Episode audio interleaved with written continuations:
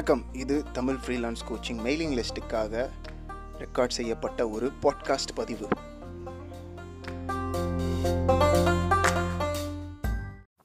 வணக்கம். இன்னைக்கு எபிசோடு ஆரம்பிக்கிறதுக்கு முன்னாடி முதல்ல நான் உங்ககிட்ட ஒரு மன்னிப்பு கேட்கணும். ஏன் அப்படின்னா இன்றைக்கி எபிசோடில் டெக்னிக்கலாக நிறையா பிரச்சனைகள் நடந்துருச்சு. நான் ரொம்ப ஆர்வமாக ரெக்கார்ட் பண்ண ஒரு எபிசோடு இது. இந்த பாட்காஸ்ட்டோட முதல் கெஸ்ட் உரையாடல். இவரை இன்வைட் பண்ணி பேசும்போது ரொம்ப சுவாரஸ்யமான ஒரு உரையாடல் நடந்தது. உங்களை பல பேருக்கு சுதேஷோட நான் பண்ண இன்டர்வியூ ரொம்ப பிடிச்சிருந்ததுன்னு நினைக்கிறேன். அதை நான் போடுறதுக்கு ரொம்ப த தயங்கினேன். ஏன்னா அவர் வந்து தமிழில் நிறையா பேசாமல் இங்கிலீஷில் பேசியிருந்தார். என்னடா தமிழ் ஃப்ரீலான்ஸ் கோச்சிங் அப்படின்னு சேனல் பேர் வச்சுட்டு இங்கிலீஷில் பேசுகிற ஒருத்தனை இன்டர்வியூ பண்ணி போட்டேனே அப்படின்னு எனக்கு ரொம்ப கொஞ்சம் வருத்தமாக கூட இருந்தது. ஆனால் அதை மீறி உங்களிலேருந்து கிடைச்ச ரெஸ்பான்ஸை வச்சு பார்க்கும்போது உங்களுக்கு சுதேஷ் கிட்டேருந்து நிறைய கற்றுக்கிட்டீங்க நிறைய மோட்டிவேஷன் கிடைச்சது அப்படின்னு எனக்கு தெரிஞ்சது. அதை விட அதிகமாக இன்றைக்கி எபிசோடில் இருக்கும் அப்படின்னு நான் நம்புகிறேன் ஏன்னா முழுக்க முழுக்க தமிழில் பேசின ஒரு கெஸ்ட் இன்றைக்கி அது மட்டும் இல்லாமல் ஒரு ஸ்பெஷல் தமிழ் பற்று உள்ள ஒரு கெஸ்ட்டு வேறு. சரி. ஸோ அதனால் நீங்கள் வந்து கண்டிப்பாக இந்த எபிசோடை கேட்கணும். ஆனால் எதுக்காக நான் வந்து உங்ககிட்ட சாரி கேட்டேன் மன்னிப்பு கேட்டேன் அப்படின்னா இந்த எபிசோட் ரெக்கார்ட் பண்ணது டெக்னிக்கலாக ஆங்கர் அப்படின்ற ஆப்பில் முதல் முறையாக ஒரு உரையாடலை லைவாக அந்த ஆப் மூலமாக ரெக்கார்ட் பண்ணோம். அதுதான் என்னோடய தப்பு. இது ரெக்கார்ட் பண்ணனால என்ன ஆயிடுச்சு அப்படின்னா சில இடங்களில் நான் பேசினதும் அவர் பேசினதும் அதனுடைய நேரம் வந்து குளறுபடி ஆயிடுச்சு. அதாவது நான் பேசும்போதே அவர் பேசுகிறது கேட்கும். இல்லை அவர் பேசும்போதே நான் பேசுகிறது கேட்கும். ஒரு டிலே இந்த ஃபோன் பேசும்போது டிலே வரும் இல்லையா? அந்த மாதிரி ஒரு சின்ன எஃபெக்ட்டு அது இருந்தாலும் அதை நீங்கள் கொஞ்சம் ஒதுக்கி வச்சுட்டு மித்த கண்டென்ட் தொண்ணூறு சதவிகித கண்டென்ட் தொண்ணூத்தைந்து சதவிகித கண்டென்ட்டை அவர் தான் பேசியிருப்பார். ரொம்ப சுவாரஸ்யமாக இருந்தது. அது உங்களுக்கு பிடிக்கும் அப்படின்னு நம்புகிறேன் நன்றி.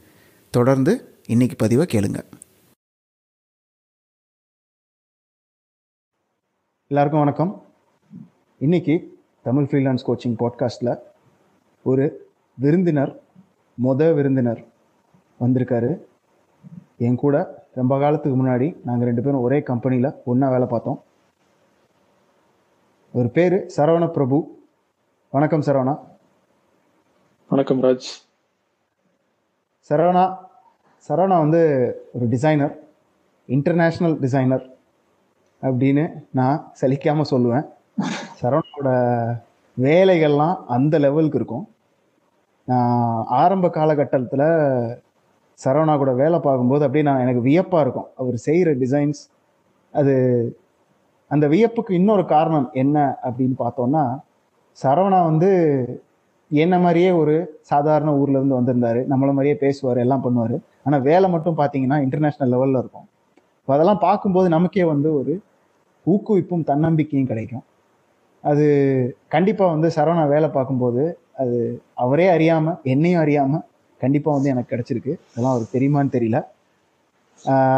இந்த எபிசோட்லேருந்து என்ன கிடைக்க போகுது உங்களுக்கு அப்படின்னு பார்த்தோன்னா ஃபர்ஸ்ட்டு சரணாவோட வாழ்க்கை பாதையிலேருந்து நீங்கள் நிறையா கற்றுக்கலாம் அவர் நம்மளை மாதிரியே ஒரு சின்ன ஊரில் தமிழ்நாட்டிலேருந்து பிறந்து வளர்ந்து ஒரு பெரிய கம்பெனிக்கு வந்து பெங்களூரில் வேலை பார்க்க ஆரம்பிச்சு அதுக்கப்புறம் இன்டர்நேஷ்னல் லெவலில் கிளைண்ட்ஸ் கூட வேலை பார்த்து இப்போயும் ஒரு யூஎஸ் பேஸ்ட் கம்பெனியில் நான் வந்து அவர் எப்படி சொல்லுவேன்னா அவர் வந்த பாதையிலேருந்து நம்ம எல்லாரும் கற்றுக்கலாம் நீங்கள் மட்டும் இல்லை நானும் கற்றுக்கலாம் அதனால் இன்னைக்கு சரவணா தன்னோட பாதையை பற்றியும் தன்னோட வாழ்க்கையை பற்றியும் நம்மக்கிட்ட உங்களுக்கு உபயோகமாக இருக்கிற அப்படின்றதுக்காக பகிர்ந்துக்க போகிறாரு சரி சரவணா அந்த இன்ட்ரோ போகுதுன்னு நினைக்கிறேன். சொல்லுங்கள் உங்கள் சொல்லுங்க. உங்க வார்த்தையால உங்களை பத்தி சொல்லுங்க. Okay so uh, um, designer uh, கடந்த ஒரு பத்து வருஷமா டிசைன் இண்டஸ்ட்ரியில இருக்கிறேன். Um, எல்லாம் நீங்க சொன்ன மாதிரி இன்ட்ரடக்ஷன்ல சொன்ன மாதிரி ரொம்ப சின்னதா ஸ்டார்ட் பண்ணி um, கத்துக்கணும்ன்ற ஆசையில ஒரு சில விஷயங்கள் முயற்சி பண்ண போய் uh, அது பிடிச்சு போய் அதுல இருந்து எஃபர்ட் uh, நிறைய போட்டு டிசைன் இண்டஸ்ட்ரிக்குள்ள வந்தது. ரொம்ப நல்ல மனுஷங்கள் சுத்தி இருந்தப்ப ஆட்டோமேட்டிக்காக கத்துக்கிறதுக்கான ஒரு ஒரு ஸ்கோப் நிறைய இருந்து இருக்க போய் மேலும் மேலும் வளர்ந்து பல பல வித்தியாசமான துறைகளில் ஒர்க் பண்ணி ஒரு டீசெண்டான கம்பெனியில் இப்போ இருக்கிறேன். ஸோ டிஃப்ரெண்ட் இண்டஸ்ட்ரீஸ் மூலியமாக ஒர்க் பண்ணதில் டிஃப்ரெண்ட் எக்ஸ்பீரியன்ஸ் கிடைச்சது. அதை வச்சு இப்போ தனியாக ஒரு பிஸ்னஸ் வேறு ஆரம்பிச்சிருக்கோம். ப்ளஸ் இப்போ டிசைன் வந்து மெயின் ஸ்ட்ரீமில் ஒரு கம்பெனியில் ஃபுல் டைம் போயிட்டு இருக்கு ஸோ இதுதான் பத்து வருஷத்துல. சரி சரவணா. ரொம்ப நன்றி அதை பகிர்ந்துக்கிட்டதுக்கு சரவணா கிட்ட இந்த எபிசோட ஆரம்பிக்கிறதுக்கு முன்னாடி முந்தா நாளாக பேசணுமா சரவணா? இந்த நாள். நினைக்கிறேன். ஆமா. ஆமா. இந்த நாள் பேசும்போது ஒரு விஷயத்துல எங்க ரெண்டு பேருக்கும் ரொம்ப கிளிக் ஆச்சு. அது என்ன அப்படின்னா சரவணா கிட்ட முத முறையே இந்த மாதிரி ஒரு சேனல் பண்றேன் இந்த மாதிரி பாட்காஸ்ட் பண்றேன் இதுல வர முடியுமா? பேச முடியுமா அப்படின்னு கேட்டேன். அவர் முதல்ல வந்து ஆ கண்டிப்பா பண்ணலாம் அப்படின்னு சொன்னாரு. அதுக்கப்புறம் இன்னும் டீட்டெயிலாக பேச பேச ஒரு இடத்துல அவர் என்ன சொன்னார் அப்படின்னா அவருடைய சொந்தத்திலேயே இப்போ இப்போ பாஸ் அவுட் ஆன பசங்களா சரவணா ஆஹ் ஒரு வருஷத்துக்கு முன்னாடி பாஸ் அவுட் ஒரு வருஷம் ஒரு வருஷம் முன்னாடி காலேஜ் முடிச்ச பசங்க இன்னும் எவ்வளோ கஷ்டப்படுறாங்க வேலை கிடைக்க அவங்க கிட்ட பேசும்போது இவருக்கு என்னென்னலாம் தோணுது அப்படின்றது நான் ஒரு வார்த்தை சொன்னேன். அதாவது இப்போ உங்ககிட்ட உங்கள் உங்கன்னா நீங்கள் நேயர்களாகிய உங்ககிட்ட பல பேர்கிட்ட பேசும்போது சில டைமில் வியப்பாக இருக்கும். ஏன்னா நம்ம பாதையை பத்து வருஷத்துக்கு முன்னாடி கடந்து வந்த விஷயங்களை இன்னும் சில பேர் கஷ்டப்படுறாங்களே அப்படின்னு பார்க்கும்போது அப்படியே ஐயோ என்ன இன்னும் இங்கே தான் இருக்கீங்களா? அப்படின்ற அந்த ஒரு இது வரும். அதை சொல்லும்போது சரவணாவும் எக்ஸாக்ட்லி இதே தாங்க. இதே தான் எனக்கும் தோணுச்சு அப்படின்னாரு. அதுலேயே எனக்கு தெரியும். சரவணா வந்து இந்த எபிசோடில் வந்து பயங்கர ஒரு சப்போர்ட்டிவான உங்களுக்கு உபயோகமான பல விஷயங்களை பகிர்ந்துக்கிடுவாரு அப்படின்னு. இது வெறும் ஒரு ஒரு எபிசோட் அப்படின்னு செய்யாம இந்த எபிசோடுக்கு பின்னாடி இருக்கிற காரணம் அப்படின்றதுலையும் சரவணா என்னை எனக்கு ஈக்குவலாக நம்புறாரு அப்படின்னும் ஆஹ், எனக்கு தோணுது. ஆஹ், இன்னொரு விஷயம் சரவணா இதெல்லாம் ஆரம்பிக்கிறதுக்கு முன்னாடி. உங்களுக்கு தமிழ் பற்று ரொம்ப ஜாஸ்தி இல்லையா? கண்டிப்பா ரொம்ப ரொம்ப அதிகம். ஆமா. ரொம்ப ரொம்ப அதிகம் அதாவது எனக்கெல்லாம். தமிழ் பற்று வர்றதுக்கு முன்னாடி உங்களுக்கு தமிழ் பற்று ரொம்ப காலமா இருந்திருக்கு இல்லைங்களா? எனக்கெல்லாம் வந்து நீங்க. உங்களை பார்க்கும்போது அப்போ என்னடா ஒரு மாதிரி வித்தியாசமா இருக்காரு அப்படின்னு தோணும். நான் பாரதியார் கவிதைகள் அப்புறம் இந்த சினிமால வர மாதிரி ரெண்டு கவிதைகள் எடுத்து அதை கோட்டா போடுறது இந்த மாதிரி விஷயம்லாம் நிறைய பண்ணுவீங்க இல்லையா? அதை பத்தி கொஞ்சம் சொல்லுங்க. அது எங்க இருந்து வந்தது? அதை பத்தி கொஞ்சம் பேசுங்க. கரெக்ட் அது வந்து அம்மா கிட்ட இருந்து வந்தது. ஆஹ் அம்மாவுக்கு வந்து படிக்கிறதுல ரொம்ப ஆர்வம். ஆஹ் ரொம்ப இலக்கியம் இலக்கணம் அந்த மாதிரி படிக்காம ரொம்ப யதார்த்தமான தமிழ்ல வர நிறைய விஷயங்கள் படிச்சு பகிர்ந்துக்க செய்வாங்க. மோர் தென் இம்பார்ட்டன்ட் ரொம்ப ரொம்ப ரொம்ப பிடித்தமான விஷயம் ரொம்ப இன்ட்ரெஸ்டிங்கானதெல்லாம் எங் எங்ககிட்ட எனக்கு எனக்கு ரொம்ப சின்ன வயசா இருந்தாலும் என்கிட்ட சொல்லுவாங்க. புரியுதோ புரியல அவங்க சொல்லுவாங்க. அது மூலியமா படிக்கிற ஆர்வம் ரொம்ப வந்தது. அதே மாதிரி அம்மா படிக்கிறதெல்லாம் இந்த வார இதழ்கள் மாத இதழ்கள் அந்த மாதிரி புக்கு நிறைய வாங்கி படிப்பாங்க. ஸோ வீட்டில் இருக்கிற நேரத்துல என்னை சுத்தி இந்த மாதிரி புத்தகங்கள் நிறைய கிடக்கும்போது நானும் அங்கங்க எடுத்து படிக்க ஆரம்பிச்சேன். ஸோ என்னுடைய முதல் இன்ட்ரெஸ்ட் வந்து வரைகிறது. நல்லா வரைகிறனோ இல்லையோ பட் ஏதோ வரைஞ்சிக்கிட்டே இருப்பேன். அதுக்கும் அம்மா ஈக்குவலா என்னைய ஆஹ் ஊக்குவிக்கிறப்ப சைட் பை சைடா இதையும் சொல்லுவாங்க. இந்த இந்த புக்ல இருக்கிற இந்த இதை பார்த்து வரைஞ்சு பாரு இது நல்லா இருக்கு அப்படின்னு சொல்லி சொல்லுவாங்க. அங்க இருந்து படிக்க ஆரம்பிச்சேன். படிச்சு படிக்க படிக்க எனக்கே ஒரு பிடித்தம் வந்து ரொம்ப ஆஹ் பிரபலமான எழுத்தாளர்கள் பத்தி படிக்க ஆரம்பிச்சேன். ஆஹ் இந்திரா சவுந்தரராஜன் சுஜாதா அவர்கள் ஜெயகாந்த். எனக்கு வந்து ரொம்ப ரொம்ப பிடிச்சவர் வந்து ஜெயமோகன் அவர்கள் எழுத்து. அதுல எனக்கு தெரிஞ்சு அதுதான் பெரிய திருப்புமுனை. அவருடைய ஏழாம் உலகம்ன்ற ஒரு புத்தகம் இருக்கிற படிச்சு ரொம்ப ரொம்ப வியந்து போய் இப்படியும் ஒரு மனுஷன் எழுத முடியுமான்னு ஒரு ஒரு எனக்கு தெரிஞ்சு கிட்டத்தட்ட ஒரு வாரமா எனக்கு தூக்கமே இல்லை அந்த புத்தகத்தை படிச்சதுக்கு அப்புறம். அதுக்கப்புறத்துல இருந்து இன்னும் இந்த மாதிரி நிறைய பேர் இருக்கிறாங்கன்னு சொல்லி படிக்க ஆரம்பிச்சு இன்னும் போய்கிட்டே இருக்கு. ஸோ அங்க ஆரம்பிச்சது. இன்னும் போகுது. இன்னொன்னு வெளியில வந்து இதெல்லாம் இதெல்லாம் எக்ஸ்பிரஸ் பண்ணணும்னு பண்றது இல்லை. ஒரு ஒரு சில புத்தகங்கள் நீங்க படிச்சீங்க ஒரு சில படைப்புகள் படிச்சீங்கன்னா உள்ளுக்குள்ள வைக்கிறது ரொம்ப ரொம்ப கஷ்டம். ஆஹ் வைரமுத்துவோட கருவாச்சி காவியம் படிச்சீங்கன்னா நீங்க எனக்கு தெரிஞ்சு கண்டிப்பா ரெண்டு நாள் தூங்கவே முடியாது. அப்பேற்பட்ட படைப்புகள் படிக்கும்போது வெளியில வந்தே ஆகும். ஸோ அப்படி வர்றப்ப அங்கங்க போடுறது. நம்மளையும் அறியாம வர்றது அதெல்லாம். இன்ஃபேக்ட் நான் என்னுடைய ஃப்ரெண்ட் ஒருத்தருக்கு டேட்டூ டிசைன் பண்ணது தமிழ்ல ஒண்ணு செஞ்சு கொடுத்து அவர் அதை போட்டிருக்காரு. ஸோ ரொம்ப நன்றி அதை சொன்னதுக்கு. நீங்க சொல்றது எனக்கு கண்டிப்பா வந்து புரியுது. ஏன்னா நமக்கே வந்து சில நேரத்துல சில விஷயங்களை படிக்கும்போது அது அப்படியே ஒரு மாதிரி புல்லரிச்சு அப்படியே நம்மளை திருப்பி போட்டுரும் உடனே எடுத்துட்டு கொண்டு போய் அதை ஒரு ஒரு விதத்திலயோ இல்ல வேற ஒரு விதத்திலயோ சோஷியல் மீடியால போடுறது இல்ல இந்த ஒரு. வாட்ஸ்அப் ஸ்டேட்டஸை செட் பண்றது இந்த மாதிரி விஷயத்த. நானும் கண்டிப்பா பண்ணியிருக்கேன் அப்போ இப்போ எனக்கு புரியுது நீங்க உங்களோட ட்விட்டர்ல வர்ற சில விஷயங்கள் நீங்க வாட்ஸ்அப் கவரா போடுறது இதெல்லாம் எங்க இருந்து வருது அப்படின்றது இப்போ சொல்றது புரியுது மறக்காம நான் கண்டிப்பா நீங்க சொன்ன ஆத்தர்ஸ் கண்டிப்பா நான் செக் பண்ண போறேன் எனக்கு தெரிஞ்ச அந்த. லிஸ்ட்ல எனக்கு தெரிஞ்ச சுஜாதாவும் இந்திரா. சௌந்தரராஜனும் மட்டும்தான் இந்திரா ம். சௌந்தரராஜனா நம்ம இந்த விடாது கருப்பு எல்லாம் எடுத்துனாங்க. அவங்க ஆமா சரி. சரி. ஓகே சரவணா அடுத்து நம்ம உங்களுடைய இயர் வாழ்க்கை அதாவது ஆரம்ப கட்டத்துல நீங்க எங்க பிறந்தீங்க எங்க வளர்ந்தீங்க உங்க ஸ்கூலிங் இதை பத்திலாம் கொஞ்சம் ஷார்ட்டா சொல்லுங்க. ஓகே பிறந்தது மதுரை. மதுரையில ஒரு சின்ன கிராமம் அவனியாபுரம்னு சொல்லிட்டு அங்க பிறந்தது. அதுக்கப்புறம் அப்பாவோட வேலை காரணமா புதுக்கோட்டை தொண்டைமான் புதுக்கோட்டை வந்தோம். ஸோ ஸ்கூலிங் ஆரம்பிச்சது எல்லாமே புதுக்கோட்டையில தான். அப்பா என்ன வேலை பண்ணாரு? அப்பா பிஎஸ்என்எல்ல ரொம்ப கீழ் மட்டத்துல இருந்து டெலிஃபோன் போஸ்ட் ஊனுற வேலையில இருந்து படிப்படியா எக்ஸாம் எழுதி டெலிஃபோன் மெக்கானிக்கா இருந்தார். ரிட்டையர் ஆகிறப்ப ஜூனியர் டெலிஃபோன் மெக்கானிக்கா ரிட்டையர் ஆனாங்க. சரி. ஸோ உங்க அம்மாவோ? சென்ட்ரல் அம்மா ஹவுஸ் ஒய்ஃப் தான் House பட் எனக்கு தெரிஞ்சு அம்மா வந்து அப்படி சொன்னா அது சரியா படாதுன்னு நினைக்கிறேன் எனக்கு. ஏன்னா அம்மா எனக்கு வந்து நிறைய நிறைய விஷயங்கள் ஆர்வங்கள் எனக்கு ஆரம்பிச்சது அம்மாவுடைய உந்துதல் என்னது தான். இன்ஃபேக்ட் சொல்ல போனா வரைகிறதுமே அதுதான். அஹ் அங்க இருந்து ஆரம்பிச்சு வந்தது தான் ஒரு பெரிய கரியரை வந்து எனக்கு இன்ன வரைக்கும் சோறு போடுதுன்னு கூட நான் சொல்லிடலாம். ஸோ புதுக்கோட்டையிலே கிட்டத்தட்ட இருபது இருபத்தி ரெண்டு வருஷ வாழ்க்கை முடிந்து விட்டது. பிறந்ததுலேருந்து இங்கிலீஷ் மீடியம் அப்பாவுக்கு அது ஒரு பெரிய ஆஹ் லட்சியமாவே இருந்தது. அவருக்கு சரியான படிப்பு கிடைக்காததுனால. என்னுடைய பசங்க ரெண்டு பேருமே இங்கிலீஷ் மீடியம்ல தான் படிப்பாங்க. நான் பேசாத இங்கிலீஷ் அவங்க பேசணும்னு சொல்லி சேர்த்து விட்டாரு. பட் ப்ராக்டிக்கலா நம்ம எல்லாருக்கும் தெரியும். ஸ்கூல்ல படிக்கிற இங்கிலீஷ் பேச்சுவார்த்தைக்கு வர இங்கிலீஷ் ஆஹ் சரி வரவே வராது அப்படின்ற மாதிரி. ஸோ டுவெல்த் வரைக்கும் இங்கிலீஷ் மீடியம்ல படிச்சாலும் இன்ஜினியரிங் காலேஜ்ல போய் ரொம்ப ரொம்ப திணறினேன். அகைன் இன்ஜினியரிங் காலேஜ் எதுக்காண்டி சேர்ந்தேன்னா ஒரே ஒரு காரணம். என்னோட ஃப்ரெண்டு சேர்ந்தேன் அதனால நானும் போய் சேர்ந்துட்டேன் பின்னாடியே. பணம் கட்டிட்டு வந்து பணம் கட்டிட்டு வந்ததுக்கு அப்புறமும் ஃப்ரெண்டு கேட்டாங்க எந்த குரூப் அப்படின்னு? கேட்டாப்ல குரூப் ஞாபகம் இல்லை தெரியவே இல்லை எனக்கு. அப்புறம் எங்க அப்பாட்ட ஃபோன் பண்ணி கேட்டதுக்கு அவர் இசிஇ அப்படின்னு சொல்றாரு ஸோ அந்த அளவுக்கு ஒரு ஒரு ஐடியாவே எல்லாம் போய் சேர்ந்தது தான் இன்ஜினியரிங் பட் தெரிஞ்சோ தெரியாமலோ நல்ல பெர்சன்டேஜ்ல வெளியில வந்தேன். ஒரு வேலையோட தான் வெளியில வந்தேன். பட் ரெண்டாயிரத்தி எட்டுல பாஸ் அவுட் ஆனதுனால ஒரு பெரிய ரெசெஷன் டைம் அது. ஸோ வேலையோட இருந்தாலும் சென்னைக்கு போய் ஒரு எலக்ட்ரிக்கல் இன்ஜினியரா வேலையில இருந்தேன். காலையில போய் வேலைக்கு சேர்ந்துட்டு மதியத்துக்கு மேல ரெசியூம் தூக்கிட்டு கம்பெனி கம்பெனியா போவோம்.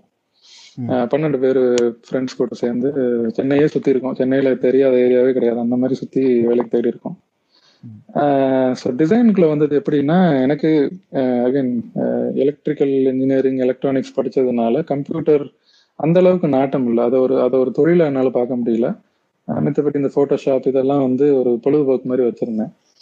அப்ப அந்த எலக்ட்ரிக்கல் இன்ஜினியரா இருந்த வேலையில எனக்கு மனநிறைவு கிடைக்காம ஒரு ஒரு குருட்டு தைரியத்துல ராஜினாமா பண்ணிட்டேன்.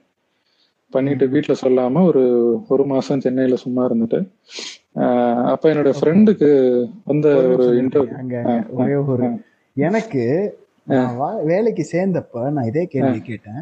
என்னடா போட்டாஸ் நடுவுல இதெல்லாம் கேக்குறானேன்னு பாக்காது எனக்கு ஞாபகம் என்ன இருக்கு அப்படின்னா உங்க அம்மா அப்பாட்ட சொன்னேன். அவங்க வந்து "அஹ், பரவாயில்லப்பா உனக்கு பிடிக்காத வேலையை செய்ய வேண்டாம் பிடிச்சதை செய் அப்படின்னு சொன்னாங்க அப்படின்ற ஒரு எனக்கு நீங்க சொன்னது ஞாபகம் இருக்கு. இப்ப இது ரெண்டு இது ஏன் சொன்னீங்க என்கிட்ட அப்போ? அது வந்து சொன்னேன் நான். இப்ப வேலையை விட்டு இந்த ஒரு மாசம் சும்மா இருந்தேன்னு சொன்னேன்ல.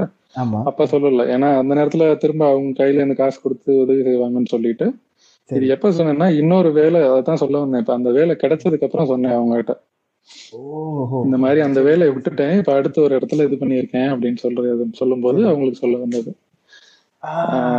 சரி சரி சரி. இப்ப ஏன்னா- நீங்க அந்த கதை சொல்லும்போது எனக்கு அப்படியே ஒரு ஒரு மாதிரி ஓரளவுக்கு பொறாமையாவே இருந்தது. ஏன்னா எங்க வீட்ல எல்லாம் நான் போய் வேலையை படிக்கல அப்படின்னு சொன்னேன்னா ஓன்னு ஒப்பாரி வச்சிருவாங்க. ஐயோ இப்படி ஆச்சு போச்சு அப்படின்னுவாங்க. என்னடா வீட்டுல இப்படி சொல்றாரு. அப்ப இப்பதான் எனக்கு முழு கதை இப்ப என்னன்னா நீங்க வேலையை விட்டுட்டு வேற வேலையை தேடிட்டு அப்புறம் போய் சொன்னீங்க விவரமா இல்லையா? ஆமா. ஏன்னா அந்த ஒரு பதட்டத்துல வர சொல்லியிருப்பாங்க. இல்ல அவங்க ஏதாவது எமோஷனல் ஏதாவது செஞ்சிருப்பாங்க. எனக்கு நானும் இல்ல இது இது அகைன் என்னுடைய எக்ஸ்பீரியன்ஸ்ல இருந்து வந்ததுதான். என்னைய அதாவது ஒரு நல்ல டுவெல்த்ல நல்ல ஸ்கோர் இருந்தும் புதுக்கோட்டை விட்டு வெளியில ஒரு காலேஜ்ல எங்க அப்பா என்னை சேர்க்க விடல. புதுக்கோட்டையிலே பையன் கூடவே இருக்கணும்ன்ற ஒரு ஒரு இது அவருக்கு பயம் பாசம் எப்படி சொல்றேன்னு தெரியல. அப்படி இருக்கிறப்ப சென்னையில பையன் கஷ்டப்படுறான் ஒரு மாசம் அப்படின்னு தெரிஞ்சா ரொம்ப சங்கடப்படுவாங்கன்னா இப்படி மறைச்சு இந்த மாதிரி சொன்னாங்க. ரொம்ப அழகா சொன்னீங்க. சொல்லுங்க அந்த அந்த இன்டர்வியூமே அகைன் எலக்ட்ரிக்கல் இன்ஜினியரா இருந்துட்டு கம்ப்யூட்டர்ல யாருமே வேலை ஒண்ணுமே தெரியாம யாரும் எடுக்க மாட்டாங்க. அதனால என்னுடைய ரூம்மேட் பன்னெண்டு பேர்ல ஒரு பையன் வந்து வேலைக்கு போயிட்டு இருந்தான் டெவலப்பரா ஏதோ இருந்தான் அந்த பையன். அவன் ரம்ஜானுக்கு ஊருக்கு போயிருந்தப்ப அவனுக்கு வந்த ஒரு இன்டர்வியூ கால் லெட்டர் பார்த்துட்டு ஃபோன் பண்ணி சொன்னேன் இந்த மாதிரி வந்திருக்கு உனக்கு. அப்படின்னதுக்கு அந்த பையன் இல்ல இல்ல இந்த வேலை எனக்கு ஓகே தான் அதை விட்டுரு அப்படின்னா. அப்புறம் தான் என்கிட்ட கேட்டேன் இது நான் போவா அப்படின்னு கேட்டுட்டு நிஜாம் மொய்தீன்ற பேர்ல நான் போய் இன்டர்வியூ அட்டன் பண்ணேன். ரொம்ப சின்ன கம்பெனி இது ஒரு எட்டு பத்து பேர் தான் இருந்தாங்க. சரி. ஸோ போயிட்டு இது வந்து டிசைனர் போஸ்ட்டுக்கா அது இல்ல அதான் web developer post front end developer post சரி. HTML சிஎஸ்எஸ் எதுவுமே தெரியாது. அங்க நான் கொண்டு போன போர்ட்ஃபோலியோ என்னன்னா நான் வரைஞ்ச பென்சில் ஸ்கெச்சஸ் கொண்டு போய் நீட்டினேன். அந்த அளவுக்கு ஒரு முட்டாள் முட்டாள் மாதிரி போய் இன்டர்வியூ அட்டன் பண்ணேன் நான். சரி. அவங்க போர்ட்ஃபோலியோ இது வரைஞ்சதெல்லாம் பார்த்துட்டு உடனே தள்ளி வச்சுட்டு ஒரு ரெண்டு மூணு கேள்வி கேட்டாங்க. ஒரு சில ஒரு என்னால கூடுமான வரைக்கும் சொன்னேன். அதுக்கப்புறம் உங்களுக்கு தெரிஞ்சு போச்சு. அதுக்கப்புறம் டிசைன் சம்பந்தமா எ- எப்படி மேபி என்ன வரைஞ்சதை பார்த்து டிசைன் சம்பந்தமா கேள்வி கேட்டாங்களான்னு தெரியல. பட் ஒரு சில வெப்சைட்ஸ் அவங்க பண்ணின வெப்சைட்ஸ் காட்டி இது எப்படி இது இதை பார்த்தா என்ன தோணுது? இதை இன்னும் எப்படி பெட்டரா ஆக்குவீங்கன்ற மாதிரி கேள்விகள் கேட்டாங்க. சொன்னேன். அதுக்கப்புறம் நல்ல ஸ்டைலா தான் இருக்கு. கண்டிப்பா. எனக்குமே ரொம்ப எனக்கு தெரிஞ்சு அதான் நான் ஆரம்பத்துல சொன்னது என்னை சுத்தி கொஞ்சம் எனக்கு சாதகமான ஒரு நல்ல மக்களா இருக்கவும் எனக்கு அது முன்னேறி இங்க வரைக்கும் இந்த வரைக்கும் வந்த மாதிரி. ஸோ ஸ்டார்டிங் அங்கதான் ஆனது. ஸோ ஃபைனல் ரவுண்ட்ல வந்து ஃபார்மாலிட்டிஸ் பேசிக்கிட்டு இருக்கிறப்ப நான் சொல்லிட்டேன். என்னால அதுக்கு மேல இது பண்ண முடியல. நான் சொல்லிட்டேன் இந்த மாதிரி நிஜாம் மைதின்ற பேருக்கு தகுந்த வேலை கொடுக்குறீங்களா? இல்லை நான் சொன்னதை வச்சு சொல்றீங்களா அப்படின்னு. அவங்க என்ன புரியலையே அப்படின்னு கேட்டாங்க. இல்ல இது என் ஃப்ரெண்டுக்கு வந்தது. அவனுக்கு வேற வேலையில சந்தோஷமா இருக்கான். நான் வேலை இல்லாம ரூம்ல இருந்தேன் அதான் வந்தேன் அப்படின்னு சொன்னேன். அவங்களுக்கு ரொம்ப ஷாக் ஆகி ஓகே செய்யணும். எனக்கே இது இவ்வளவு நாளா தெரியாது. ஆஹ், விருப்பங்கள் இந்த எபிசோட்ல நடக்குது. சொல்லுங்க. இதுல இது எங்கேயுமே நான் சொல்லிக்கிட்டது இல்ல. முக்கியமா. சோ அப்படின்னு சொல்லும்போது அவங்க வந்து "ப- சரி பரவாயில்ல உண்மையை சொல்லிட்டீங்க. பட் நீங்க போய் சொல்லி அட்டன் பண்ணதுக்காண்டி மூணு மாசம் உங்களுக்கு சம்பளம் தர மாட்டோம். பரவாயில்லையா? அப்படின்னு கேட்டாங்க. நான் பரவாயில்ல. நான் வீட்ல எப்படியும் சும்மா இருக்கேன். இங்க வந்து ஏதாவது கத்துக்கிட்டு ஏதாவது பண்ணிட்டு இருக்கேன் அப்படின்னு சொன்னோன்னே வேலைக்கு சேர்ந்தது அங்கதான் சேர்ந்தேன். பட் ஒரு டாஸ்க் வச்சுதான் என்னை எடுத்தாங்க. அதாவது நீ படிச்சு பண்ணு பார்த்து பண்ணு யார்ட்டையும் கேட்டு பண்ணு. ஆனா எனக்கு மூணு நாளைக்குள்ள இதை நீ செஞ்சு காட்டணும்னு சொன்னாங்க. சோ அந்த ஒரு எக்ஸசைஸ் ஒரு ஃப்ளோ சார்ட் சிம்பிளான ஃப்ளோ சார்ட் ட்ரீ டயக்ராம் மாதிரி போகும். ஆறு லெவலுக்கு போகும் அந்த ஃப்ளோ சார்ட் ஒன்ல இருந்து ரெண்டு ரெண்டுல இருந்து நாலு அந்த மாதிரி பிரியும் இதை வந்து எனக்கு ஹெச்டிஎம்எல் சிஎஸ்ல பண்ணி காட்டணும் அப்படின்னு சொன்னாங்க. அங்கங்க ரெஃபர் பண்ணி டபிள்யூ த்ரீ ஸ்கூல்ஸ் எல்லாம் இப்ப இருந்துச்சு. படிச்சு ரெஃபர் பண்ணி செஞ்சு காட்டிட்டேன். நாலு நாள்ல முடிச்சிட்டீங்க இல்லைங்களா? ரெண்டே நாள்ல முடிச்சிட்டேன். ரெண்டே நாள்ல முடிச்சிட்டீங்க. அஹ் அங்கதான் ட்விஸ்ட் ரெண்டே நாள்ல கொண்டு போய் அவுட்புட் காட்டுறேன். அவர் இன்ஸ்பெக்ட் பண்ணி பார்த்துட்டு சூப்பர் பண்ணிட்டீங்க. இப்ப இதே ஃப்ளோ சார்ட்டை இமேஜஸ் யூஸ் பண்ணாம பண்ணுங்க அப்படின்ட்டு போயிட்டாரு. ஏன்னா அதுல ஒவ்வொரு பிளாக்கும் கிரேடியன்ட் இருந்துச்சு. ஸோ நான் இமேஜ் கட் பண்ணி ரிப்பீட்லாம் பண்ணி ரொம்ப ஹெவியா இருந்துச்சு ஒரு ஃப்ளோ சார்ட்டுக்கு ஸோ இதே இது இமேஜஸ் இல்லாம பண்ணு அப்படின்னு சொல்லிட்டு போயிட்டாரு. அதுக்கு தான் நாலு நாள் ஆனிச்சு எனக்கு. படிச்சு ஒரு வழியா நாலு நாள்ல செஞ்சு முடிச்சுட்டு அதுக்கப்புறம் சேர்ந்தேன். ஒரு மாசத்துல பண்ண வேலையை பார்த்து அவங்க முத மாசத்துல இருந்தே சம்பளம் கொடுக்க ஆரம்பிச்சிட்டாங்க ஆறாயிரம் ரூபாய் ம். ஸோ அங்க தொடங்குனது. அங்க கூட இருந்த ஒரு அந்த எனக்கு இன்டர்வியூ எடுத்த அந்த மேடம் வந்து ரொம்ப ரொம்ப சப்போர்ட்டிவா இருந்து டிசைன்ல நான் இன்டர்வியூல நான் பேசுனதை பார்த்து உனக்கு உனக்கு டிசைன்ல இன்ட்ரெஸ்ட் இருக்கும் போலன்னு சொல்லி சைட் பை சைடா டிசைன் ரிலேட்டடா நிறைய படிக்கிறதுக்கு கொடுத்தாங்க. கூட இருந்து சொல்லிக் கொடுக்க முடியல பட் படிக்கிறதுக்காண்டி நிறைய ரிசோர்சஸ் கொடுக்க ஆரம்பிச்சாங்க. ஸோ அங்கேயே இருந்து ஆரம்பிச்சு சோர்ஸ் பிட்ஸ்ன்ற ஒரு வெப்சைட் வந்து ரொம்ப நாளா எனக்கு ரொம்ப பிடிச்சமான ஒரு வெப்சைட் பார்க்கவே ரொம்ப அழகா இருக்கும். அதுல இருக்கிற இது டிசைன்ஸ் எல்லாம் பார்த்தா ரொம்ப வியப்பா இருக்கும். எப்படி இதெல்லாம் பண்ணிருப்பாங்கன்னே தெரியாது.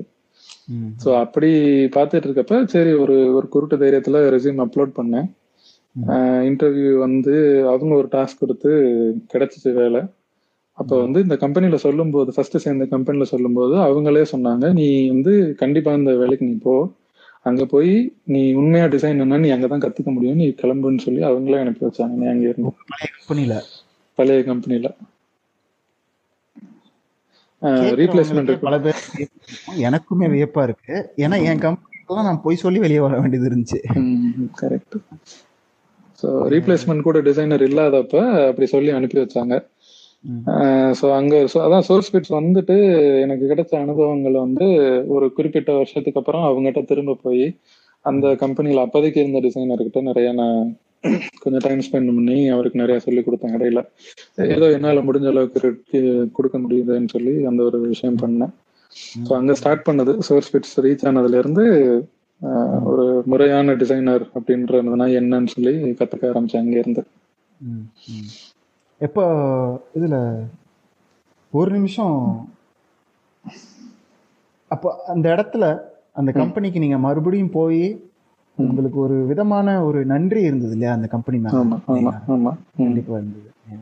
இது ரொம்ப அழகான ஒரு கதை. ஏன்னா எல்லா இடத்துலயும் ஒரு மாதிரி சுயநலமாவே மத்தவனை பத்தி யோசிக்காம இருக்கிற இடத்துல உங்களுக்கு இந்த மாதிரி வேலை கொடுத்து அது போக மூணு மாசத்துக்கு அப்புறம் தான் சம்பளம் தருவேன்னு சொல்லி முத மாசத்துலயே தந்து ரொம்ப ரொம்ப வித்தியாசமா இருக்கு. கேட்க ரொம்ப மகிழ்ச்சியா இருக்கு. அதுல இன்னும் முக்கியமான விஷயம் என்ன அப்படின்னா அவங்க அன்னைக்கு உங்களுக்கு எது நல்லது அப்படின்னு யோசிச்சு அனுப்பி வச்சாங்க. அதே மாதிரி மறக்காம மறுபடியும் போய் இந்த கம்பெனிக்கு உங்களால நான் செய்யணும் அப்படின்னு கண்டிப்பா செஞ்சீங்க இல்லையா? அதுல வந்து ஒரு ஒரு பெரிய லெசன் இருக்கு அப்படின்னே சொல்லுவேன். ஏன்னா நீங்க அங்கேயே இருந்திருந்தீங்கன்னா கூட அவங்களுக்கு வந்து இந்த இந்த ஒரு அளவுக்கு ஒரு இன்டர்நேஷனல் லெவல்ல வேலை பார்த்துட்டு வந்த ஒருத்தவங்களோட சப்போர்ட்டும் ஒரு ட்ரைனிங்கும் திரும்ப கிடைச்சிருக்குமா அப்படின்னு தெரில. இருக்கலாம். நம்மளால யாராலையும் பண்ண முடியாது. பட் இருந்தாலும் என்னுடைய ஆரம்ப காலத்து அதாவது ஃப்ரீலான்சிங்ல ஆரம்பிக்கும் போது ஒருத்தர் சொன்ன ஒரு வாக்கியம் ரொம்ப ஞாபகம் அடிக்கடி வந்து கோவம் வரும். அதாவது ஒருத்தங்க வந்து ஒரு விஷயத்த எனக்கு செஞ்சு தரியா அப்படின்னு நூறு டாலர் தரேன் அப்படின்னு சொன்னாங்கன்னா. பயங்கர கோவம். பாரு எனக்கு எவ்வளவு நேரம் எடுக்கிற வேலையை எனக்கு எவ்வளவு கம்மியா சொல்றான் கோவப்படுற? அவங்களுக்கு அதெல்லாம் தெரியாது. உன்னால முடிஞ்ச அளவுக்கு ஹெல்ப் பண்ணு ஒருத்தனுக்கு வந்து இவ்வளவுதான் பட்ஜெட் இருக்குன்னா அதால என்ன செய்ய முடியும்? நீ ஏன் ஏன் கோடு எழுதுற? ஏற்கனவே செஞ்ச கோடு பேக்கேஜ் கோட் இருக்கும். அதெல்லாம் விற்கிறதுக்கு ட்ரை அதாவது ஏற்கனவே ஒரு ஃபுல் ப்ராஜெக்ட் வந்து பண்ணி இப்போ எப்படி தீம் விற்கிறாங்களோ அதே மாதிரி ஏற்கனவே ஒரு ஃப்ரேம் ஒர்க் செஞ்சு வெளியே வைப்பாங்க. அதை அதை எடுத்து யூஸ் பண்ண முடியுமா? ரொம்ப சுலபமா சொன்னாரு. முடிஞ்ச அளவுக்கு மற்றவங்களோட நேரத்தை ஸ்பெண்ட் பண்ணு. இது ம். கண்டிப்பா உனக்கு தான் திரும்பி வரும். உடனே வராது. பல வருஷங்களுக்கு அப்புறம் திரும்பி வரும் அப்படின்னாரு. அது ரொம்ப ரொம்ப உண்மை. அதாவது ஒரு சேவை என்னதான் வேலை செஞ்சு பணம் வாங்கினாலும் ஒரு சைட்ல நம்மளால முடிஞ்ச அளவுக்கு மற்றவங்களுக்கு உதவியா இருப்போம் அப்படின்னு நினைச்சோம்னா அது கண்டிப்பா வந்து நமக்கு மறுபடியும் ஒரு காலத்துல திரும்பி வரும் அப்படின்றத அந்த கதையில ஒரு மாதிரி ஒரு வித்தியாசமான கோணத்துல பார்க்க முடியுது அப்படின்னு சொல்லுவாங்க. Correct. ரொம்ப நன்றி சார். எனக்கே கேட்குறது மாதிரி மலைச்சு போயிட்டேன் அப்படின்னு சொல்லுவாங்க. சரி சொல்லுங்க. மேலும் சொல்லுங்க. சோர்ஸ் ம். சேர்ந்தீங்க இல்லையா? ஆமா. சோர்ஸ் பிட் சேர்ந்த உடனே எப்படி இருந்துச்சு? என்ன மாதிரி உங்களுக்கு? சரி சோர்ஸ் பிட்ஸ்க்கு முன்னாடி இது வரைக்கும் நீங்க அனுபவங்கள் சொன்னீங்க. முன்னாடி வேற ஏதாவது நடந்ததா? அந்த வேலையில எவ்வளவு நாள் இருந்தீங்க? அந்த வேலையில பத்து மாசம் இருந்தேன். பத்து மாசம். ஸோ சொன்ன மாதிரி வெப் டெவலப்பர் ரோலுக்கு எடுத்தாங்க. ஸோ முக்கால்வாசி நேரம் அந்த வேலை தான் பார்த்தேன். பட் அங்க எனக்கு ஒரு ஒரு பெரிய அட்வான்டேஜ் என்ன இருந்துச்சுன்னா எட்டு பத்து பேர் ஒர்க் பண்ற ஆஃபீஸ்ன்றதுனால அதுல மூணு சாவியில ஒரு சாவி என் கூடவே இருந்துச்சு. என்கிட்ட கொடுத்துட்டாங்க. ஸோ நான் வீக்கெண்ட் வீட்டில் சும்மா கிடக்கிறதுக்கு ஆஃபீஸ்லேயே தான் மோஸ்ட்லி இருந்தேன் நான். ஸோ அந்த மாதிரி நேரங்களில் இதுக்கு முன்னாடி செஞ்சிருந்த ப்ராஜெக்ட்ஸ் எல்லாம் எடுத்து சின்ன சின்ன டிசைன் சேஞ்சஸ் மட்டும் பண்ணி ஃபோட்டோஷாப் மார்க்கப்ஸாக வச்சுக்குவேன். அதுக்கப்புறம் என்னுடைய டெவலப்மெண்ட் ஒர்க் முடிஞ்சதுக்கப்புறம் அவங்ககிட்ட அதை காட்டி சஜஸ்ட் பண்ணுவேன். இது நம்ம ஏற்கனவே பண்ணியிருந்தோம். இது இந்த மாதிரி பண்ணியிருக்கேன். நல்லா இருக்கா அப்படின்னு சொல்லி கேட்குறது அங்கே இருந்து அவங்க என்ன பண்ண ஆரம்பிச்சிட்டாங்க எனக்கு ஈக்குவலா டிசைன் ஒர்க் அது வரைக்கும் எனக்கு இன்டர்வியூ எடுத்து அந்த மேடம் தான் மோஸ்ட்லி டிசைன் பண்ணுவாங்க. ஸோ அதுக்கப்புறத்துல தான் அவங்க என்ன பண்ண ஆரம்பிச்சாங்கன்னா ஒரு நாலு பேஜ் அவங்க பண்றாங்கன்னா ரெண்டு பேஜ் எனக்கு கொடுத்து பார்ப்பாங்க. இவன் எப்படி யோசிக்கிறான் எப்படி வித்தியாசமா பண்றான்னு சொல்லி கூடவே இருந்து இன்புட்ஸ் எல்லாம் கொடுத்து கொண்டு வந்தாங்க என்னைய. ஸோ அந்த கடைசி ஒரு அஞ்சு ஆறு மாசம் அந்த கம்பெனில ஈக்குவலா டிசைனும் டெவலப்மெண்ட்டும் சேர்ந்து பண்ண ஆரம்பிச்சேன். ஸோ அங்க அங்க அவங்க எனக்கு சொல்லி கொடுத்த அந்த ஏன்னா இப்ப வெறும் டிசைன் மட்டும் பண்ணியிருந்தாலோ வெறும் டெவலப்மெண்ட் பண்ணி பண்ணியிருந்தாலோ அந்த ஒரு கனெக்ஷன் எனக்கு கிடைச்சிருக்காது. ஏன்னா இப்ப நான் பண்றது இப்போ இப்ப பண்ணுற பண்ற டிசைன் ஒரு டெவலப்பர் எடுத்து அதை ஒர்க் பண்ணி வேற ஒரு இன்புட்டாக வேற ஒரு இடத்துக்கு கொடுக்குறாங்க. அது அந்த ஒரு புரிதல் இல்லாமலே போயிருக்கு எனக்கு. அவங்க எனக்கு ஓகே இந்த பையனுக்கு இதுல ஆர்வம் இருக்கு இல்லாத வேலை எதுக்கு பண்றான்னு நினைச்சிருந்தாங்கன்னா அது அங்கேயே முடிஞ்சிருக்கும். டெவலப்பராகவே இன்ன வரைக்கும் இருந்திருப்பேன். அதை எனக்கு ஈக்குவலா எனக்கு ட்ரெயின் பண்ணி கொண்டு வந்ததுனால எனக்கு அந்த அங்க இன்ன வரைக்கும் அந்த புரிதல் இருக்கு எனக்கு ஒரு வெப் ப்ராஜெக்ட் கொடுக்குறாங்கன்னா எனக்கு வந்து ஒரு டெவலப்பரா யோசிக்க முடியும் ஸோ அந்த கன்ஸ்டன்ஸ் தான் என்னன்னு என்னால கண்டுபிடிச்சிக்கிட்டு அதுக்கு தகுந்த மாதிரி முன்கூட்டியே என்னால நிறைய விஷயங்கள் டிசைன் சஜஷன்ஸ் கொடுக்க முடியும் ஆமா. என்னதான் நீங்க நல்லது செஞ்சிருந்தாலும் நீங்க செஞ்ச வேலை இருக்கு இல்லையா. வீக்கெண்ட்ல போய். ஏற்கனவே செஞ்ச வேலையை மிகைப்படுத்தி செய்யணும் அப்படின்னு நேரத்தையும் ஒதுக்கி ஒரு ஆர்வத்திலையும் காட்டி அதுக்கப்புறம் கொண்டு போய் அவங்க கிட்ட இந்த மாதிரி செஞ்சு பார்த்தேன் பிடிச்சிருக்கா அப்படின்னு கேட்டு. அப்புறம் வந்து உங்களுடைய ஒர்க்கு தான். இல்ல அது அது பல இடங்கள்ல அதை ஒரு மாதிரி என்கரேஜ் பண்ணாம விட்டுருக்கலாம். அதிக பிரசங்கித்தான் சொல்லியிருக்கலாம். அப்படி. இல்லாம பண்ணது அவங்களோட நல்லது ஆமா.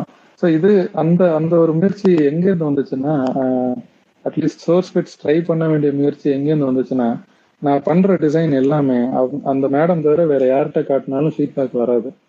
ஏன்னா ப்ராப்பரா டிசைனுன்னு ஒன்று படிக்காத படிக்காம வெறும் அனுபவத்திலேருந்து கத்துக்கிட்டு இருக்க ஒருத்தனுக்கு நிறைய ஃபீட்பேக் வர்றது தான் அவனுடைய அவனுடைய புரிதலை இன்னும் அதிகப்படுத்தும். அது எனக்கு கிடைக்கல. அது கிடைக்காம ஒரு எ- என்னென்னவோ முயற்சி பண்ணி தப்பு தப்பா நிறைய முயற்சிகள் பண்ணி அப்பெல்லாம் என்ன பண்ணுவேன்னா இந்த ட்ரிபிள்ன்றது அப்பதான் ஆரம்பிச்சாங்க. இது நான் சொல்றது ரெண்டாயிரத்தி ஒன்பது ரெண்டாயிரத்தி பத்து அந்த மாதிரி டைம்ல ஸோ அப்போ வந்து இன்விடேஷன் இருந்தால் தான் ட்ரிபிள்குள்ள வர முடியும். அது இல்லை. அதனால என்ன பண்ணுவேன்னா ட்ரிபிள் போயிட்டு அங்க இருக்கிற டாப் டிசைனர்ஸ் ஒரு பத்து இருபது பேரோட இமெயில் அட்ரஸை ட்ரிபிள்ல இருந்து எடுத்து அவங்களுக்குலாம் மெயில் பண்றது. நான் பண்ற டிசைன்லாம் ரேண்டமா அட்டாச் பண்ணி நான் இது பண்ணியிருக்கேன். ஒரு கான்டெக்ட்டே இல்லாம இது நான் பண்ணியிருக்கேன். ஃபீட்பேக் கொடுங்க ஃபீட்பேக் கொடுங்கன்னு எல்லாருக்கும் வார வாரம் எழுதி தள்ளுறது. யார்கிட்ட இருந்தாலும் ஃபீட்பேக் வந்துடாதா? ட்விட்டர்ல போய் ட்விட்டர்னா என்னன்னே தெரியாது அப்ப அதுல அதுல வந்து நிறைய ஃபீட்பேக் வரும்னு எங்கேயோ படிக்க போய் அதுல ஒரு அக்கௌண்ட் கிரியேட் பண்ணி அங்கேயும் ஃபாலோ பண்ணி அங்கேயும் நிறைய பின் பண்ணி டார்ச்சர் பண்ணியிருக்கேன் நிறைய பேர். எனக்கு தெரிஞ்சு மேபி ஃபியூச்சர்ல ஏதாவது ஒரு டிசைனர் கூட ஒர்க் பண்ணா தெரிய வரும்னு நினைக்கிறேன். ஸோ எங்க இருந்துமே ஃபீட்பேக் வராது நமக்கு. ஸோ எப்படி கத்துக்கிறது நம்ம பண்றது சரிதானா அப்படின்ற ஒரு பெரிய கேள்வி எப்பயுமே இருந்துகிட்டே இருக்கும். அந்த மாதிரி நேரத்துல தான் சோர்ஸ் ஃபிட்ஸ்னு ஒண்ணு தெரிய வந்து அங்க அப்படி ஏன்னா அங்க வந்து ப்ராப்பரா டிசைன் டீமே இருக்கு. வேர்ல்ட் கிளாஸ் டிசைன் டீம் இருக்குன்னு தெரியும். வெப்சைட்ல படிச்சது வந்து. அதனால அங்க அப்ளை பண்ணி எப்படியாவது வேலை வாங்கணும்னு சொல்லி நான் சோர்ஸ் ஃபிட்ஸ் இன்டர்வியூ அட்டன் பண்ணதுமே ஒரு ஒரு மறக்க முடியாத அனுபவம். எனக்கு பெங்களூர்ல மொழி தெரியாத ஒரு சொந்தக்காரங்க ஒருத்தர்களுக்கு நான் இங்க வந்து இன்டர்வியூ அட்டன் பண்றப்ப இந்த ஒரு தெரியாத ஏன்னா புதுக்கோட்டையிலே மோஸ்ட்லி வளர்ந்ததுனால வெளியில எங்கேயுமே சுத்தினது கிடையாது. பெங்களூர் வெளி வெளி ஒரு ஊருக்கு போறோம்னா ஒரு ஹோட்டல் தங்குறதுக்கு ஹோட்டல் போகணும்னு ஒரு ஐடியாவே இல்லை. இன்டர்வியூ சரவணா ஒரு நிமிஷம்.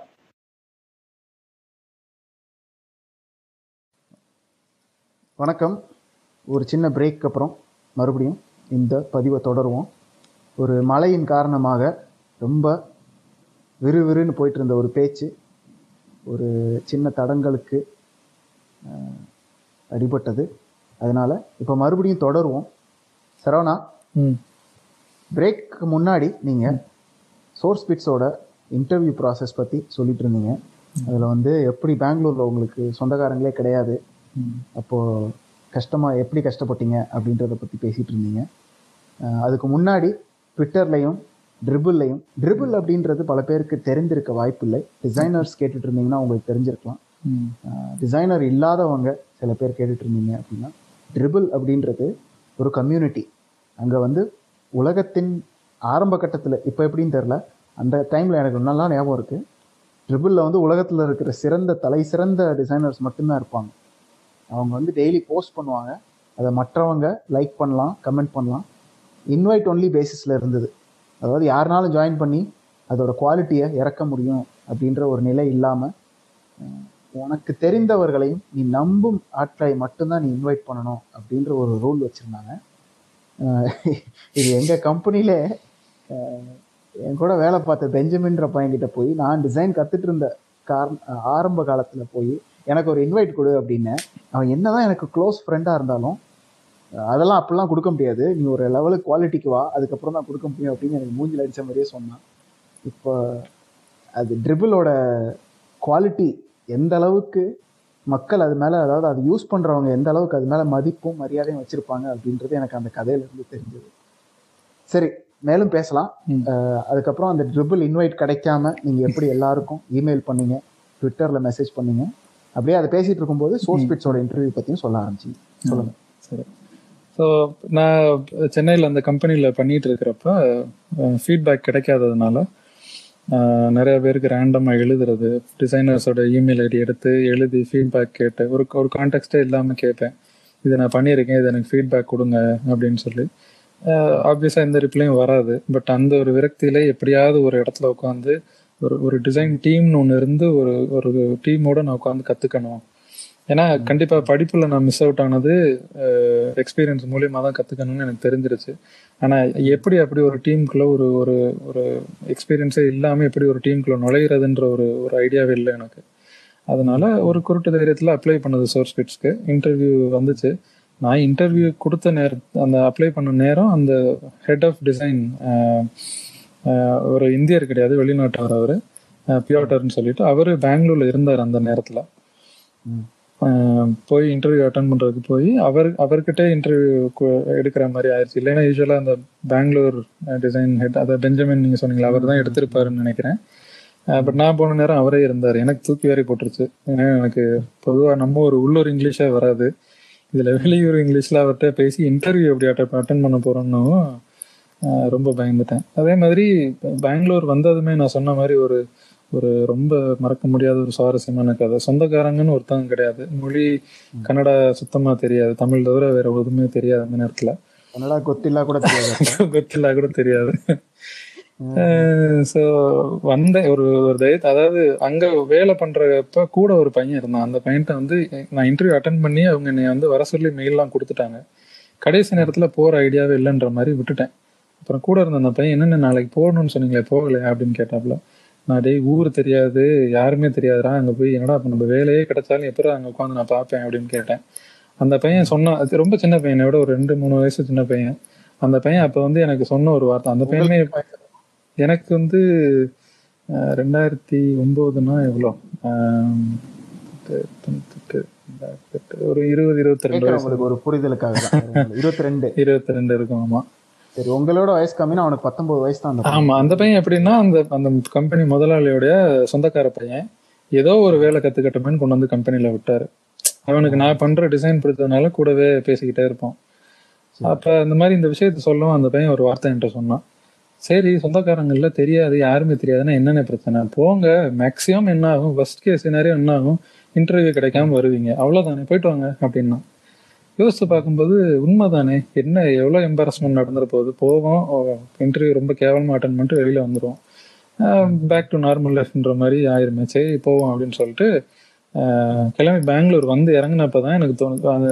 நான் வந்து சோர்ஸ் பிட்ஸில் இன்டர்வியூ அட்டன் பண்ணது வந்து ஜூலை மாதம் ஸோ அப்போ பெங்களூர் நல்ல குளிராக தான் இருக்கும். காலையில் அஞ்சு மணிக்கு எலக்ட்ரானிக் சிட்டியில் இறங்குனா நடுங்கிடும் நான் அப்போ தான் நான் பண்ண பெரிய தப்ப உணர்ந்தது என்னன்னா ரூம்னு ஒன்று புக் பண்ணவே இல்லை. சில்க் அப்படி எலக்ட்ரானிக் சிட்டி இப்போ பெரிய லெவலில் இருக்கு. அப்போ ஒரு நாலு ரோடு மட்டும்தான் இருக்கும். பெரிய ஜங்ஷன் மாதிரி. அங்கே இறங்கிட்டு ஒரு ஆட்டோக்காரர்கிட்ட போயிட்டு தமிழ்லேயே கேட்டேன். வேற வழியே இல்லாமல் தமிழில் கேட்டு ரூம் வேணும் அப்படின்னு கேட்டேன். அதனால ஆள் என்னை ஹுஸ்கூர் கேட்டுக்குள்ள ஒரு ஒரு ஒரு பெரிய ஒரு மெயின் ரோட்லேருந்து ஒரு ரெண்டு கிலோமீட்டர் தள்ளி ஒரு ஹோட்டல் கூட்டு போனான் உள்ள நுழைஞ்ச உடனே எனக்கு தெரிஞ்சு போச்சு எப்பேற்பட்ட இடம்னு. சரி நம்ம வந்த வேலைக்கு மட்டும் கவனம் வச்சுக்கோன்னு சொல்லிட்டு ஆறரைக்கு ஹோட்டல் ரூம்குள்ளே போயிட்டு குளிச்சுட்டு பையை சாவி ஹோட்டல் சாவி எல்லாத்தையும் எடுத்துக்கிட்டு ஏழே முக்காலுக்கு ரூம் விட்டு கிளம்பியாச்சு. கிளம்பி நேராக சோர்ஸ் பிட்ஸ்கிட்ட வந்து அங்கனக்குள்ள ஒரு காஃபி டே இருக்கும் உங்களுக்கு ஞாபகம் இருக்கும். அந்த சோர்ஸ் போயிட்டு முத வந்தீங்க அங்க இருந்து நடந்தே நடந்தே வந்தேன் நான். சரி சரி நடந்தே வந்து மேப்லாம் அப்ப கிடையாது. அப்ப அப்ப இந்த போனே என்கிட்ட கிடையாது. ஐபோன் ஒன்று இருக்குன்னு எனக்கு ஐடியா இல்லை. ஸோ விசாரிச்சு அவங்க ஒரே ஸ்ட்ரைட் ரோடு தான். அந்த எலக்ட்ரானிக் சிட்டி கேம்பஸ்க்குள்ள ஒரே ஸ்ட்ரைட் ரோடு தான். ஸோ நேராக கண்டுபிடிச்சு எட்டு மணிக்கு வந்து அந்த சோர்ஸ் பிட்ஸ் அந்த கேம்பஸ்க்குள்ள இருக்கிற காஃபி டேக்கிட்ட வந்து உட்காந்துக்கிட்டேன் கடை திறக்கல ஆஃபீஸா ஸோ ஆஃபீஸ் திறக்கிற வரைக்கும் அங்கேயே உட்காந்துருந்து அப்போ வந்து கிரவுண்ட் ஃப்ளோர் சோர்ஸ் தான். அந்த இந்த அந்த பில்டிங் கிடையாது. ஸோ அந்த செக்யூரிட்டி போய் கேட்டு எல்லாரும் பத்து மணிக்கு தான் சார் வருவாங்கன்ற மாதிரி சொன்னார். ஸோ வெயிட் பண்ணிகிட்டு இருந்தேன். சாப்பாடு கூட சாப்பிடல. இன்டர்வியூ அட்டன் பண்ணுறதுக்கு வந்தேன். ஹெச்ஆர் வந்துட்டு சாப்பிட்டீங்களான்னு கேட்டாங்க. பதட்டத்தில் சாப்பிட்டேன்னு ஒரு பொய்ய சொல்லிட்டு. சரி வெயிட் பண்ணுங்க. ஒரு ஹெட் ஆஃப் டிசைனே இங்கே தான் இருக்காரு. கொஞ்ச நேரத்தில் வந்துடுவாங்க நீங்கள் இன்டர்வியூ ப்ரொசீட் பண்ணலாம் அப்படின்னு சொன்னாங்க. நான் உட்காந்து பார்த்துட்டு இருந்தேன். எல்லாரும் போயிட்டே இருந்தாங்க. ஒரு பத்து பத்தரை போல் ஒருத்தவர் ஹாஃப் ட்ரௌசர்ஸ் போட்டுக்கிட்டு ஒரு டிஷர்ட் போட்டு போனார். எனக்கு அப்போ தெரியாது இவர் தான் விபின்னு சொல்லி. ஸோ போய் ம், முதல் முறையா வெள்ளக்காரங்கிட்ட வேலை பார்த்தது அதெல்லாம் எனக்கும் மறக்குதியா அவர் எப்படி ஆபீஸ்க்கு ட்ரெஸ் பண்ணிட்டு வருவாரு? ம், ஆமா. நமக்கெல்லாம் அது வந்து ஒரு என்னடா இப்படி ஒருத்தன் மட்டும் தனியா தெரியவாரு இன்னமும் நான் டிஷர்ட் போட்டு இப்ப இருக்கிற ஆபீஸ்க்கு போனேன்னா எங்க அம்மா ஆபீஸ் தான் போறியான்னு கேட்பாங்க. ஸோ அப்படி ஒரு பேக்ரவுண்ட்ல இருந்து வரும்போது அது வரைக்கும் பார்த்த மக்கள் திடீர்னு ஒருத்தர் இப்படி போகவும் சரி யாரோன்னு விட்டுட்டேன். அப்புறம் ஒரு பத்து நிமிஷத்துல உள்ள கூப்பிட்டு ஒரு ரூம்குள்ள உட்கார வச்சிருந்தாங்க. வந்துருவாரு இப்ப உட்காருங்கன்னு சொல்லி. ஆம், முத அது ஏசி குளிர். ஏசி குளிர்ல நடுங்கிட்டு இருக்கேன். ரெண்டாவது இன்டர்வியூ பார்த்தா இவரே வந்தாரு.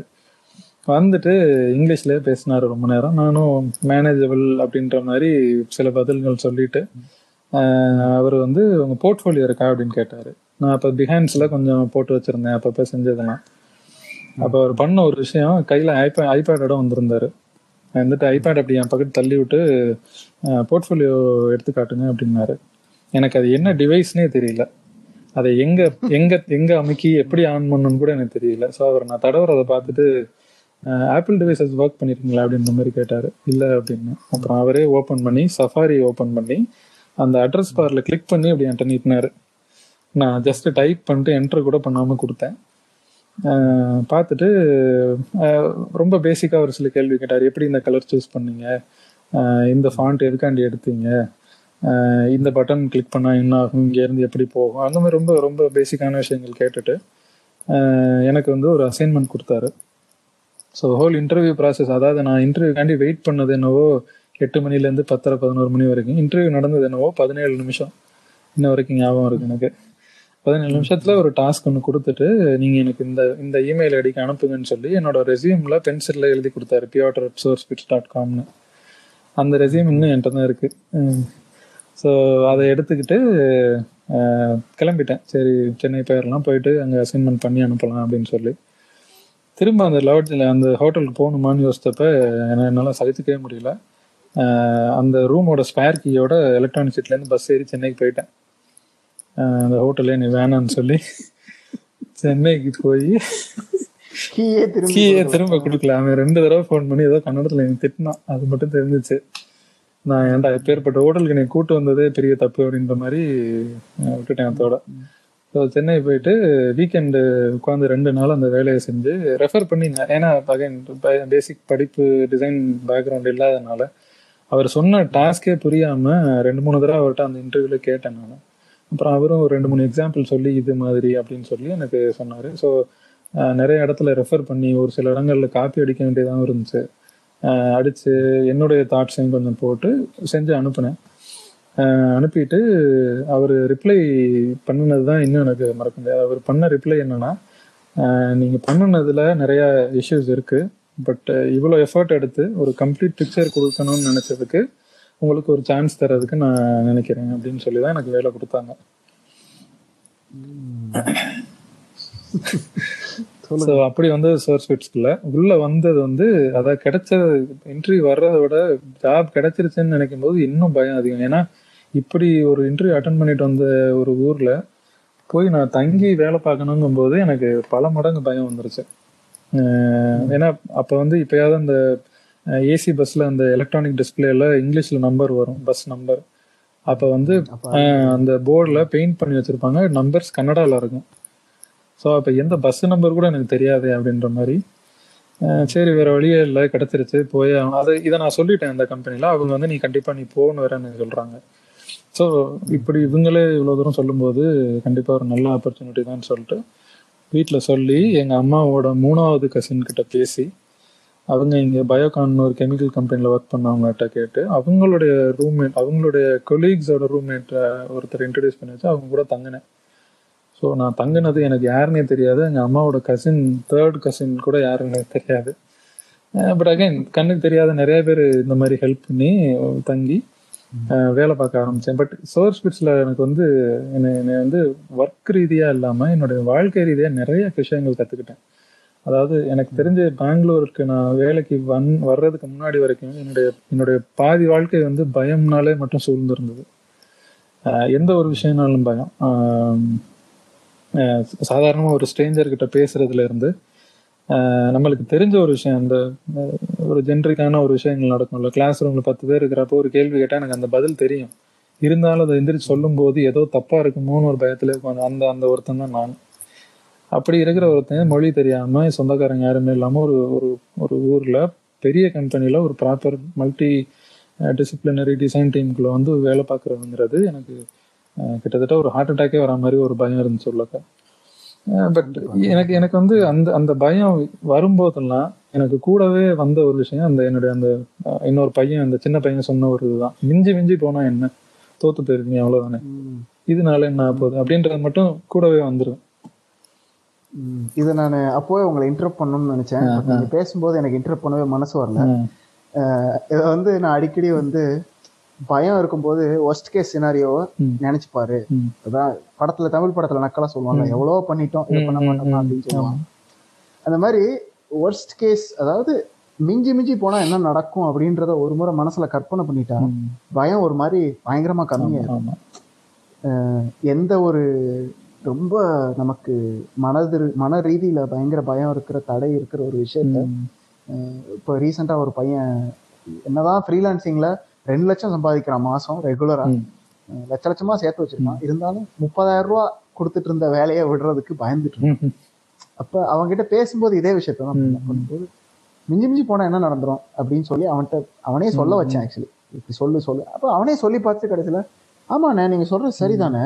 இதுல என்ன நடக்க போகுது? மிஞ்சி மிஞ்சி போனா இது நடக்க போகுது. அப்ப எனக்கு பேக்கப் இருக்கு. நானும் பணம் சேர்த்து வச்சிட்டேனே அப்படின்னு சொல்லும்போது அந்த பயம் போயிடுச்சு. எவ்வளவுதான் ஒரு சின்ன ஒரு விஷயமா இருந்தாலும் எனக்கு தெரிஞ்சு கேட்குறவங்க இந்த விஷயத்த உங்க வாழ்க்கையில நீங்களே ஒரு முறை இதை செஞ்சு பார்த்தீங்கன்னா உங்களுக்கு தெரிஞ்சவங்ககிட்டயும் பகிர்ந்துக்கங்க. இதை செஞ்சீங்கன்னா உங்க வாழ்க்கையில பல விஷயங்கள் ரொம்ப பயமா இருக்கிற விஷயங்கள் சடார்னு குறையறதுக்கான வாய்ப்புகள் அதிகமா இருக்கு. ரெண்டாவது நீங்க சொன்னது நான் பேசுற கோர்வையிலே சொல்லிடுறேன்.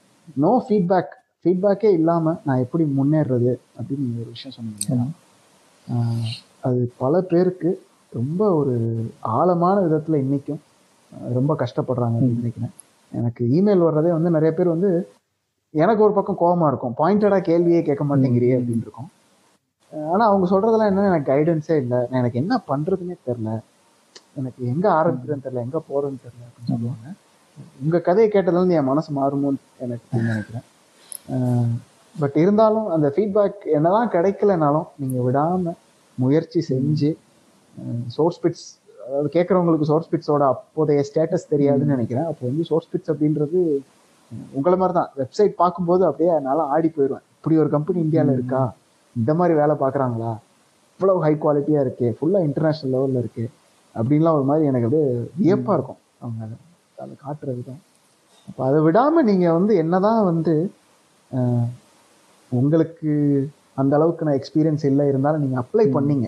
அதுவே வந்து பல பேர் செய்யறது இல்ல அதாவது தனக்கு நான் வாழ்க்கையில ரிஸ்க் எடுக்கிறதுக்கு எல்லாரும் பணம் தான் வேணும்னு நினைக்கிறாங்க. பட் இருந்தாலும் நான் என்ன சொல்லுவேன்னா இந்த மாதிரி ஒரு விஷயத்துக்கு அப்ளை பண்றதே ரிஸ்க் தான். ஏன்னா அதுக்கு எஃபர்ட் போடணும் இல்லையா? ஒரு ரெஸ்யூமே ரெடி பண்ணி அஹ் நீங்க ஒரு இடத்துல போர்ட்ஃபோலியோ ரெடி பண்ணி அதை எழுதி உள்ள இன்னொரு இடத்துல போய் ஒருத்தன் வந்து நம்மளை ரிஜெக்ட் பண்ற நிலைமையில நம்மளை உள்ள தள்ளி இந்த ரிஜெக்ஷன் வந்து அதை ஃபேஸ் பண்ணுறது அது அடுத்த அடுத்த ஒரு விஷயம். இல்லையா? பயம்.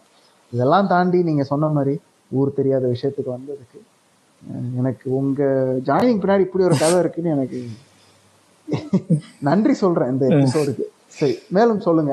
அடுத்து இப்போ நீங்கள் சேர்ந்தீங்க. வாழ்க்கையிலேயே வந்து சோர்ஸ் பிட்ஸில் நிறைய கற்றுக்கிட்டீங்க அப்படின்னு சொன்னீங்க. அந்த ஊருக்கு வந்தது யாத்துக்கு பேர் முகம் தெரியாதவர்களோட தங்குனது அங்கிருந்து சொல்லுங்க. கரெக்ட் ஸோ நான் சொன்ன மாதிரி இன்டர்வியூன்றது ஒரு அந்த- அதுக்கே அவ்வளோ பயம் இருந்தவன். இங்கே ஒரு ஒரு ஒரு முழு நேர வேலைன்னு வந்து உட்கார்றப்ப ரொம்ப ரொம்ப பயம் இருந்தது. முக்கியமான பயம் அந்த அது வந்து வேலை தெரியாது. டிசைன்னா என்னன்னு தெரியாது அப்படின்ற விஷயங்களை தாண்டி மிக மிக பயமா இருந்த ஒரு விஷயம் இங்கிலீஷ்ல எனக்கு பேச வராது.